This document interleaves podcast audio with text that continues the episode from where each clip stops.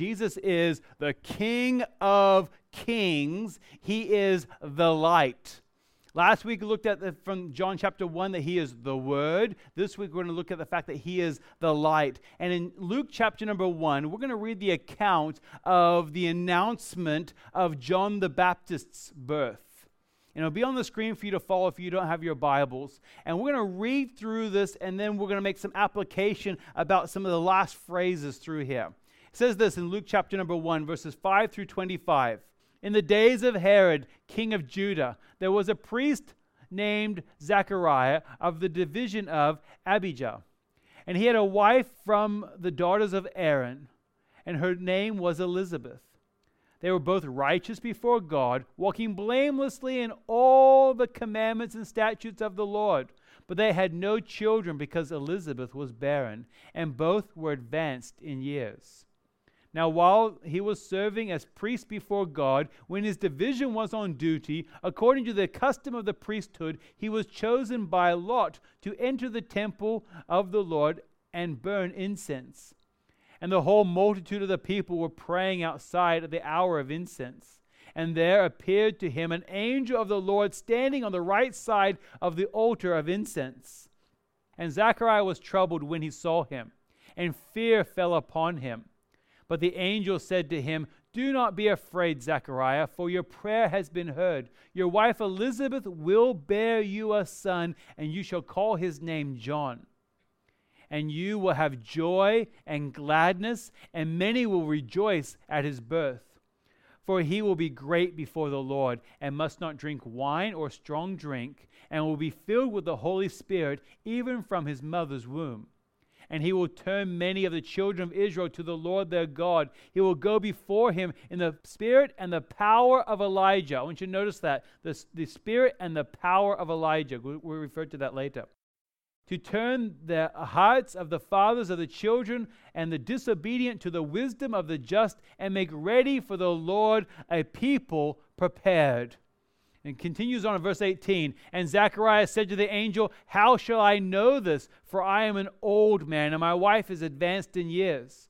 And the angel answered him, I am Gabriel. I stand in the presence of God, and I was sent to speak to you and to bring you this good news. And behold, you will be silent and unable to speak until the day these things take place, because you did not believe my words which will be fulfilled in their time.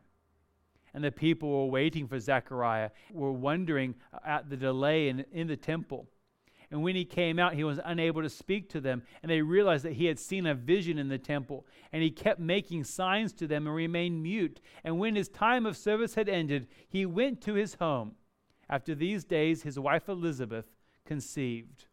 The challenge through this series is to genuinely celebrate Christmas. For this morning, our principle is, and every Sunday we have a principle that we seek to apply to our life. Our principle is Jesus gives me the light of life. Jesus gives me the light of life. We just read about John the Baptist and the proclamation of his birth and the, the proclamation of what he was going to be doing is proclaiming that Jesus is the Messiah and he is coming. And this is a truly a fantastic story about the anticipation of great things that God has for your life and for my life because he is the light.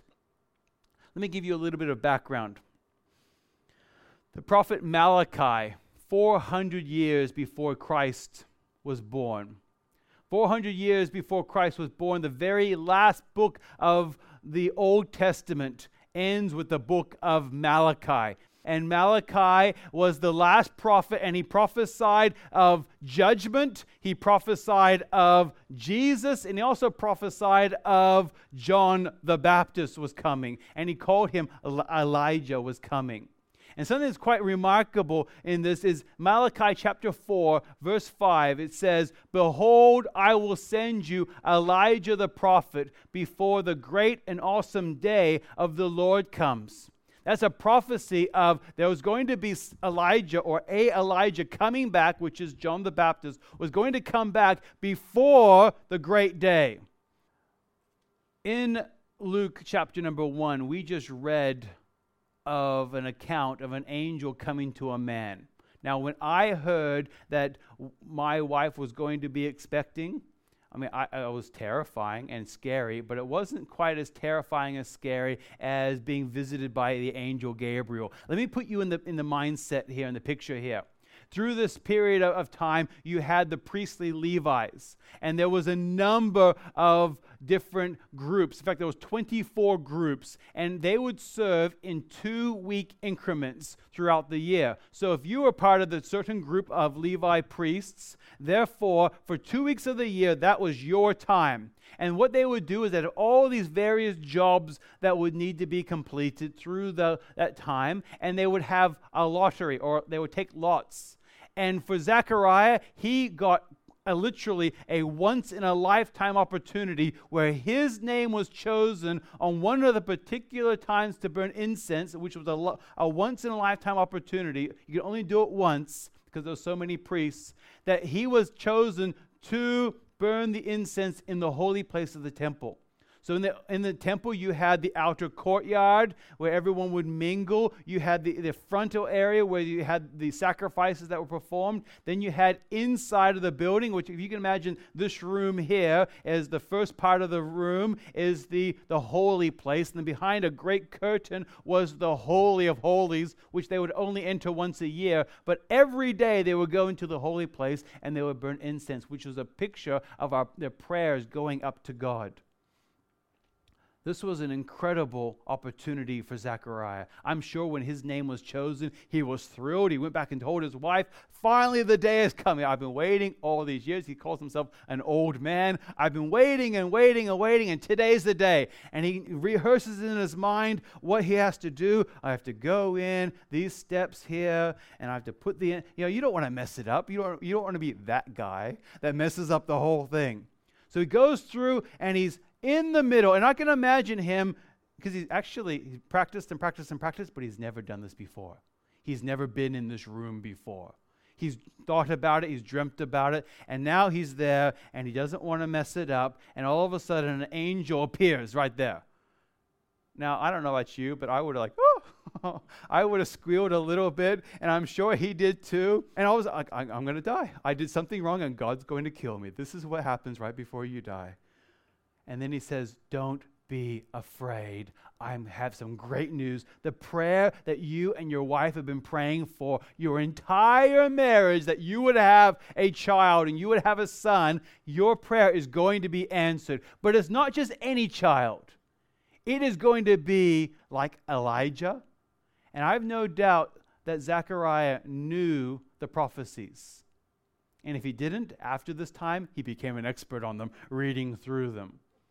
And then it was his, the child was conceived and began to grow. And the Bible says the Holy Spirit was with the child from the very, uh, very, very beginning. And even when Mary, with Jesus, uh, when she was expecting Jesus, visited the baby, says he leaped in her womb, which I don't know how the Holy Spirit did that. And the fact that she knew that it was the Holy Spirit leaping, it must have been an incredible kick all this takes place. The child is born. This is John the Baptist is born. And the way that it would traditionally work is you had family names. So therefore, my son, whose name is Caden, would have some sort of family name. So therefore, maybe we should have called him Lawrence after my dad, or Burl after my grandfather.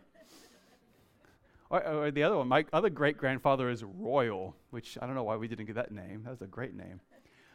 Should call you Burl. They go to name John, and when they name him, remember, Zechariah, because of his unbelief, isn't able to speak through that time. And he's not able to speak. And they finally said, Well, we're going to call the child, because the father can't say the name, we're going to call the child Zechariah. And they're, they're protesting. And then he be, writes out the name. His name is John. And at that very moment, he begins to be able to speak. And you think, I've been holding in because there's no sign language at this time. It's, the writing is not able to be clear at that time as far as writing out and let everyone know. He now has something to say. He's been holding on for nine months. And it says in Luke chapter number 1, we're going to read again in Luke 1, in verse 67. This is the proclamation that Zechariah makes. And he makes this proclamation as the first things that come out of his mouth when he's able to speak after nine months of being mute. It says in verse number 67 And his father Zechariah was filled with the Holy Spirit and prophesied, saying, Blessed be the Lord God of Israel, for he has visited and redeemed his people, and has raised up a horn of salvation for us in the house of his servant David as he spoke by the mouth of the holy prophets from old, when we should be saved from our enemies and from the hand of all who hate us, to show the mercy promised to our fathers, and to remember his holy covenant, the oath that he swore to our father Abraham to grant us, that we, being delivered from the hand of our enemies, might serve him without fear, in holiness and righteousness before him all our days. And now he's talking to John, his son. And you, child, will be called the prophet of the Most High. For you will go before the Lord to prepare his ways, to give, and here's what he gives to give knowledge of salvation to his people in their forgiveness of their sins, because of the tender mercy of our God, whereby the sunrise, notice that sunrise, shall visit us from on high, to give light to those who sit in darkness and in the shadow of death, to guide our feet into the way of peace. Every person here today can experience that peace that we can enjoy through Jesus Christ in our daily life. This isn't something we get to enjoy just at the end of our life when we're in heaven one day. This is something that we can begin to enjoy the peace of God in the here and now. As I was reading through this passage, some things jumped out at me that I thought was quite interesting. Because in Malachi, chapter number 4, there's a prophecy about John the Baptist. In verse number 5, it prophesies that Elijah will come. And then when the angel Gabriel comes, he says he's going to speak like Elijah. And it's actually referred to a number of times through the, the New Testament as John the Baptist is Elijah. So it's not like a reincarnation at all. He's just another proclaimer of the Word of God, he's the forerunner of Jesus Christ. And that same passage the prophet Malachi, 400 years before Jesus was born, gives another prophecy. It says in verse number 2 For you who fear my name, the Sun of Righteousness. In Zechariah's proclamation, he calls Jesus the sunrise. Here we see him described as the Sun of Righteousness, shall rise with healing in its wings. I'm not going to read that last line just quite yet. Because when you get excited and you're happy, how do you describe your excitement? Maybe you say, I am thrilled or I am excited. I'm overjoyed. Or maybe you're very, very conservative and you say, I am delighted or I am content. But inside you're jumping up and down. When you get really, really excited, how do you respond? Well, the prophet Malachi, 400 years before Jesus was born, is writing about judgment. He's writing about this forerunner who is John, but he's also writing about the coming Messiah, which is Jesus Christ. And he says the response that he gives is, You shall go out leaping like calves from the stall. So he's saying here, You're going to be like happy cows. Malachi 4 2 says, But for you who fear my name, the Sun of Righteousness shall rise with healing in its wings. You shall go out leaping like calves from the stalls. Now, I know that's really silly showing a cow jumping up and down and licking the screen, but I want you to remember this because there is a correct response that was given 2,400 years ago, when we hear that Jesus is coming, you're supposed to be like happy cows. So I want to add something to your repertoire of excitement. Now you can say, I'm leaping like a cow. I know that's silly, but the reason why I say that is because there is actually a correct response.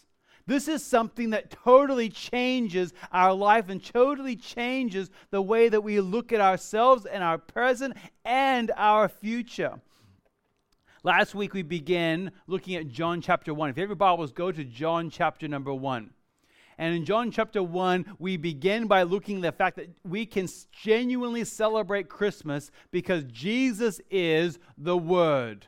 And it says in John 1, verse 1 In the beginning was the Word, and the Word was with God, and the Word was God. He was in the beginning with God. All things were made through him, and without him was not anything made that was made.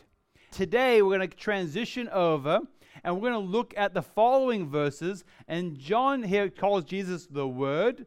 Now he's calling Jesus the light. And in verse number four, it continues on In him was life, and the life was the light of men. The light shines in the darkness, and the darkness has not overcome it. There was a man sent from God whose name was John. He came as a witness to bear witness about the light that all might believe through him. He was not the light, but came to bear witness about the light.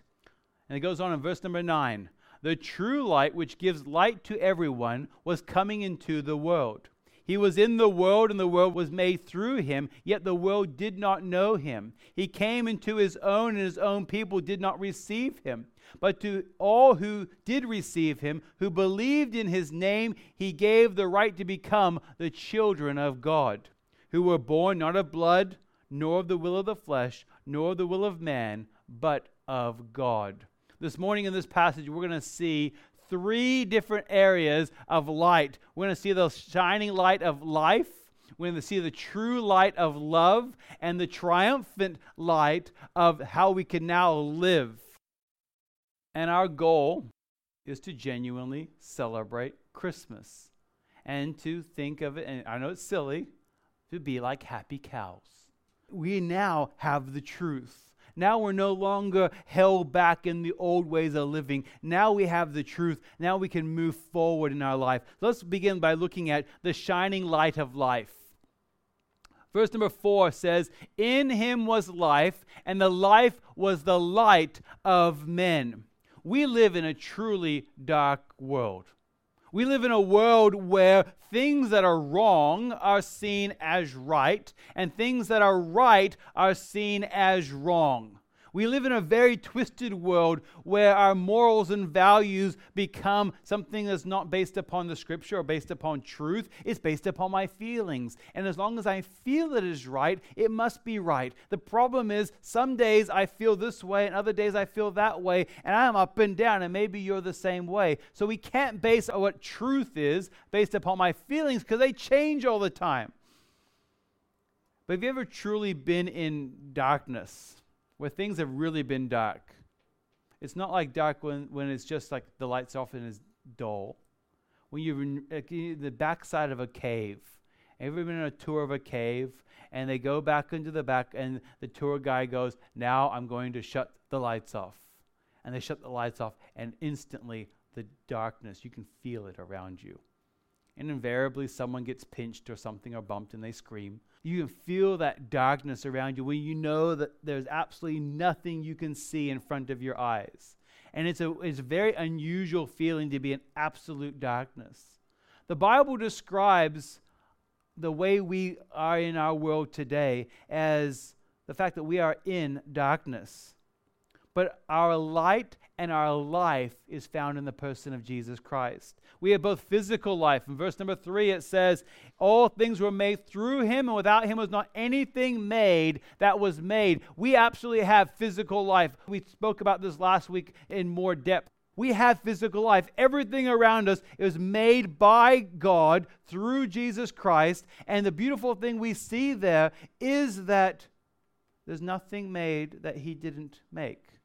I know that's pretty profound because I just read it a moment ago. But you start thinking about everything around here, we begin to discover things. And we go, that's amazing. We've just discovered this incredible truth. And God goes, I know, I made it.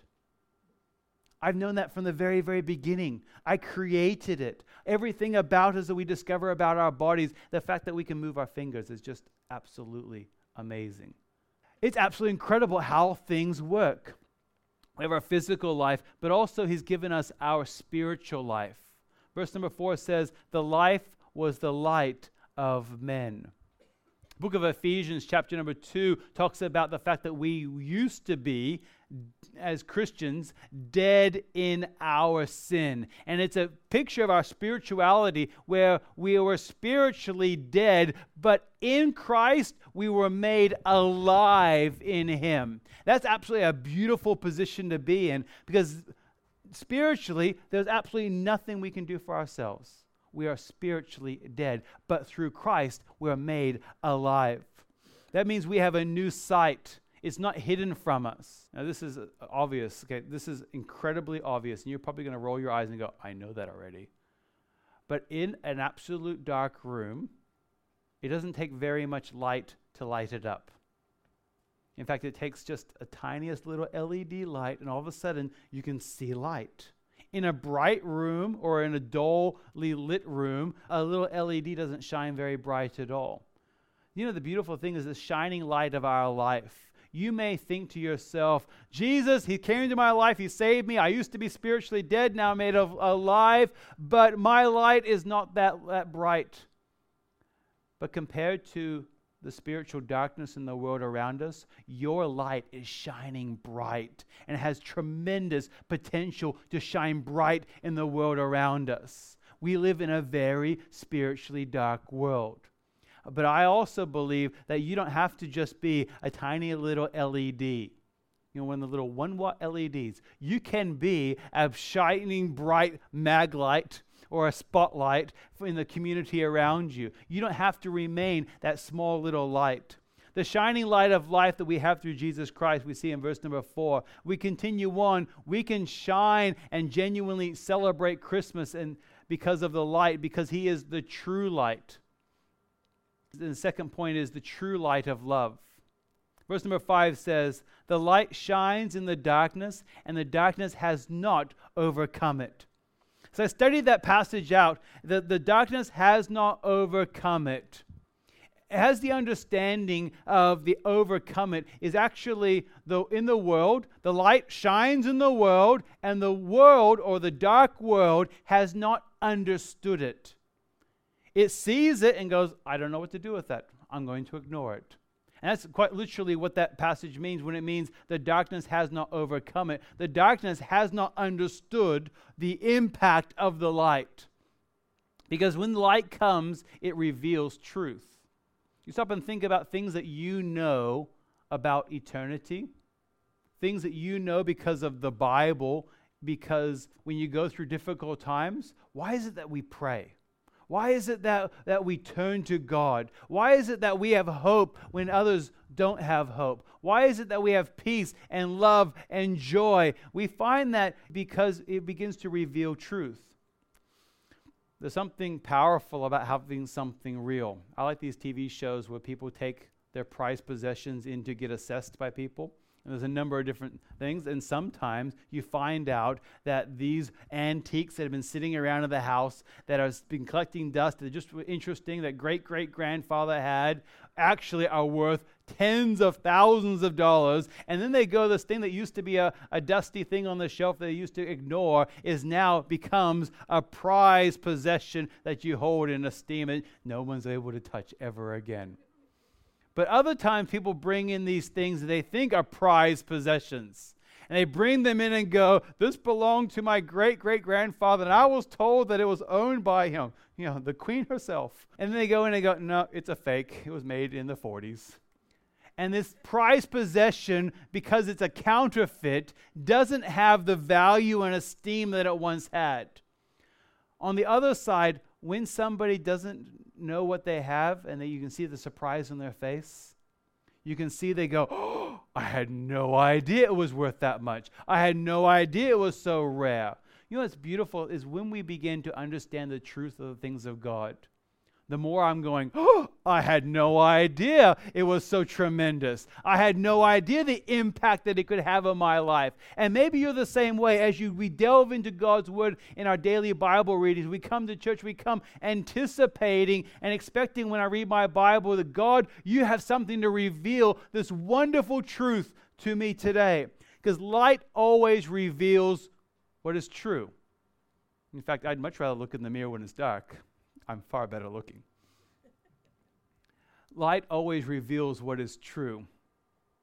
In John chapter 1, verses 9 and 10, it says, The true light, which gives light to everyone, was coming into the world. He was in the world, and the world was made through him, yet the world did not know him.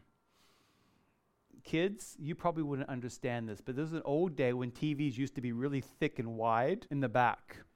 You couldn't put them against the wall because they were like this deep, the, the big ones. And the pictures we thought were really good.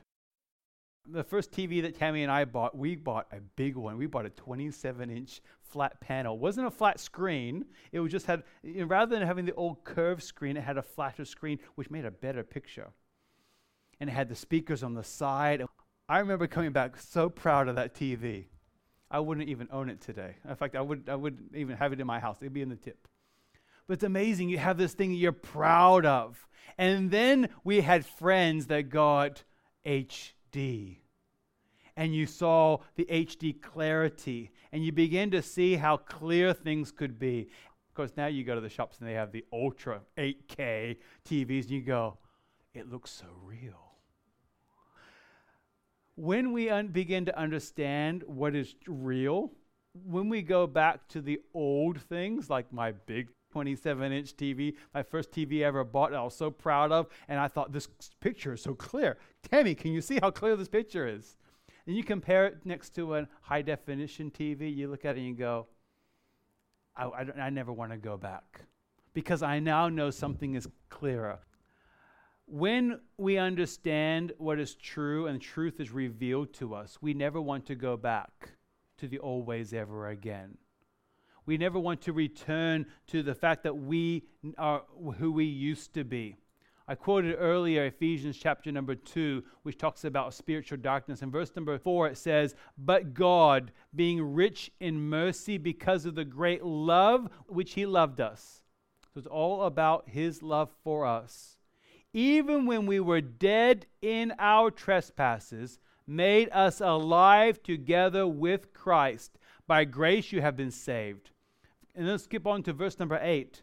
For by grace you have been saved through faith, and this is not your own doing, it is the gift of God, not the result of works, so that no one may boast.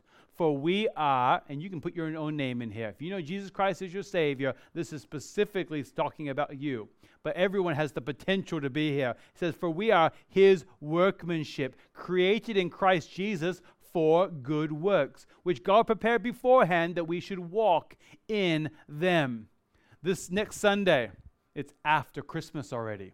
On the 27th, we're going to be beginning a new series that we will, we will be working through on the school holidays through the 2021. And we're going to be looking at the book of Ephesians and all of the different in statements there's in Christ, and all the tremendous things that we get to enjoy because of our position in Christ and how we can now live. So that's a little bit of a commercial break for this next Sunday. We see here revealed truth. The source is love. Verse number four says, Because of the great love which he loved us. We also see that it's through grace that he has given to us. Grace is God's favor given to the undeserving. This has been revealed to us not because of anything we've done, not because we happen to live in the right country, not because we have because God loves us more than somebody else. It's simply because of God's love and his grace that we have this incredible gift of truth. Not only is we have the revealed truth, we also have the received truth. Some smart people said one day, truth by definition is exclusive. And if you start thinking about it, truth is either true or it's not true. Verse number 11 says, For he came to his own, and his own people did not receive him. Something wonderful about receiving a gift. There's something exciting about the anticipation. As a child growing up, my mother never put Christmas presents under the tree, or, or Santa never put Christmas tree, presents under the tree until Christmas morning. And she did that not because she wanted us to believe in a certain fat guy in a red suit, it was because we were too nosy and we would get into things too much. My wife does something wonderful. She actually trusts our children and threatens them. They know that they, if they touch it, they don't get it. It's wonderful to see all the gifts. And I know it drives my kids crazy because they don't know what's under there. All that disappointment. They look at those and they walk past it, and I know I can see them looking at them, and I can tell that when they've been touched. Receive truth. There's something wonderful about the anticipation of truth, but truth, if it actually isn't received, doesn't serve its purpose. The similar with a gift. A gift that remains unopened does not fulfill its purpose as a gift. You want the person, when you give them a gift, you don't want them to go, That's nice, thank you very much. I'm going to put it to the side. I will never touch it. You want them to open it. You want them to enjoy it. You want them to say thank you and, and, and, be, and show gratitude, but also you want them to genuinely enjoy that gift. There's wonderful truth that we have as a gift given to us by God that God says, I have truth here. It's in my word, the Bible, and I want you to open it. I want you to discover it. I want you to live it. I want you to actually genuinely celebrate and share it with others around you. But if we leave it closed, what about the amount of missed opportunities? I came across this statement this week about interruptions. God's interruptions are actually invitations to something better. Because received truth is oftentimes we have to be in the right mindset. We have to say, okay, God, now I'm ready to actually listen to you. But I'm discovering as I read through the Bible that God makes some serious interruptions in people's lives in order to reveal truth to them. You think of Zechariah for a moment. Zechariah, he's a man who had been living his entire life as a faithful man of God, who had now received permission to go into the holy place and to burn incense. This is a once in a lifetime opportunity, and God's going to go and interrupt him to give him something far better. Moses. If you know the story of Moses, he was a shepherd for 40 years, tending his father in law's sheep, and God comes to him in a burning bush. I'm kind of busy right now, God taking care of the sheep. He comes to him who reveals truth to Moses, interrupts what he's doing to give him something far greater. You think of Mary. Mary is preparing for a wedding. She's excited, all the anticipation. And in the Eastern culture, the wedding ceremony and the whole event is months long, and there's a number of different things that take place. She's preparing it all, and then the angel comes and says, You're going to have a baby. I'm kind of busy preparing for a wedding right now. I'm kind of busy right now, but God interrupts us for something far greater and far better in your life. My challenge to you is that as we come into church on Sundays, as you open up God's Word, as you come into our life group and we have devotions and we have Bible studies together, that you allow God to interrupt what you're doing that may be really good and may be really important so that He can give you truth so that you can do something far better. I was thinking through anything in my life, and I'm yet to, to think of anything in my life where it was actually convenient to learn what the things that God wanted me to learn and the timing that He wanted me to learn them. I'm, I'm discovering that, that that statement there is incredibly profound because if we're constantly looking and say, God, today may be the day that you reveal something to me, you have full permission, interrupt my schedule. So, therefore, on your way home, when you get a flat tire, I'm sorry if you get a flat tire, call me, I'll help you. If you get a flat tire, maybe you say, God, are you interrupting me for something better? And look for those opportunities. There's different things. You, I'm standing in this forever long line waiting to pay for this gift. They aren't even going to enjoy it that much. I play with it for five minutes. Maybe you're looking around and looking for opportunities to for something better we have the shining light, we have the true light, we also have the triumphant light. The triumphant light of how we now live. We now live a different way because of this light. If you think about someone that's stumbling around in the darkness, thinking of darkness versus light. When the lights are on, I have no problem navigating. I have no problem walking around various things. It's easy. On the other side, when it's dark, do you find yourself doing this? Or, or things that are not really scary become scary shapes?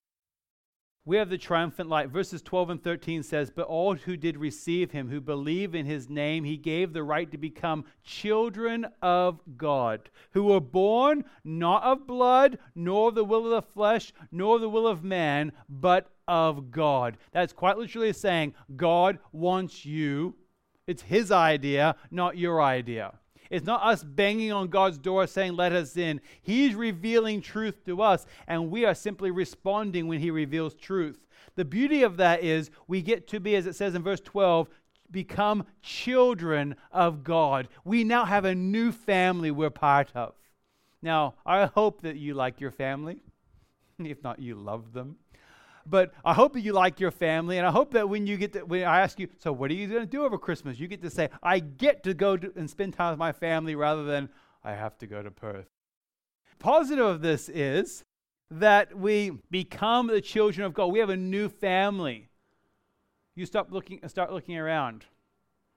And if you need to awkwardly look around to the people around you, if you know Jesus Christ is your Savior, the Bible says that you are children of God and we're part of God's family. You can look around. That's why oftentimes people describe each other as brothers and sisters in Christ, is because we're described as a part of God's family. With that family, we have certain rights and privileges that we now enjoy because we're part of that family.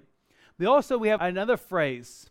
Because we're part of that family, we actually are born again.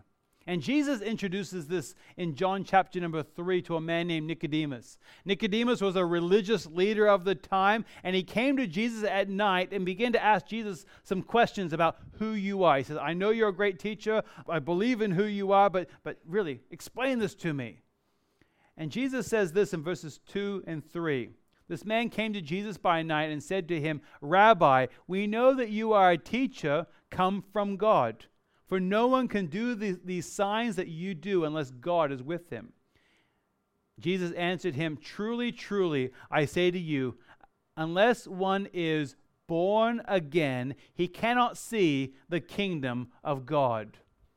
We are born again. Now, Nicodemus, quite honestly, because he had never heard that phrase before, scratched his head and goes, How am I supposed to go and physically be born again? And Jesus goes, No, not physically born again. You're going to be spiritually born again. You're going to be given spiritually new life. The beautiful thing we see there is the way we receive that life is as God revealing truth to us. And if God reveals truth to us, it's probably going to be inconvenient. And it's going to be in a time when we go, I'm busy right now doing something really good. And God says, I want to teach you something.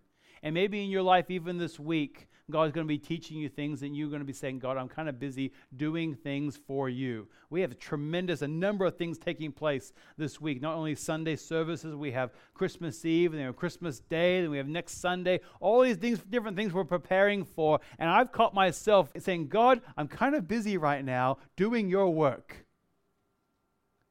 But if God's going to reveal truth and life, light to us, we need to be ready to be inconvenienced. And as we go out this week, my challenge to you is to genuinely celebrate Christmas. How are you supposed to celebrate Christmas? Like what? Like happy cows. So go out there and leap and jump and, and truly celebrate this Christmas because we have a shining light, a true light, and we certainly have a triumphant light.